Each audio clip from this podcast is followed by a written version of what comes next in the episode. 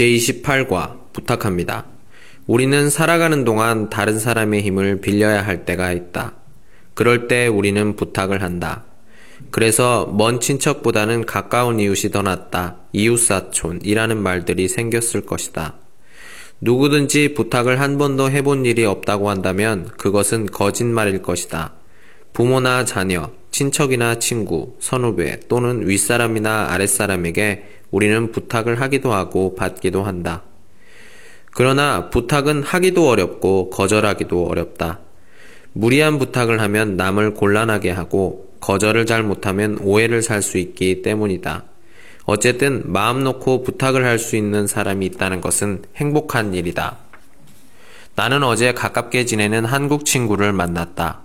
이런저런 이야기를 하다가 이번 설날에 부모님께 세배를 하러 가도 좋으냐고 물어보았다.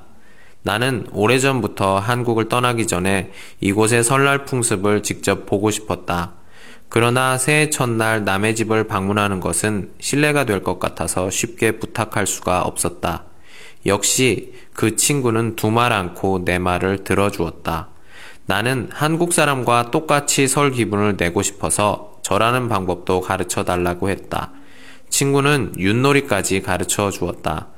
나는 요즘 새해 복 많이 받으십시오 라는 말을 잘못해서 새해 복 많이 잡수십시오 라고 하지 않도록 열심히 인사말을 외우고 있다.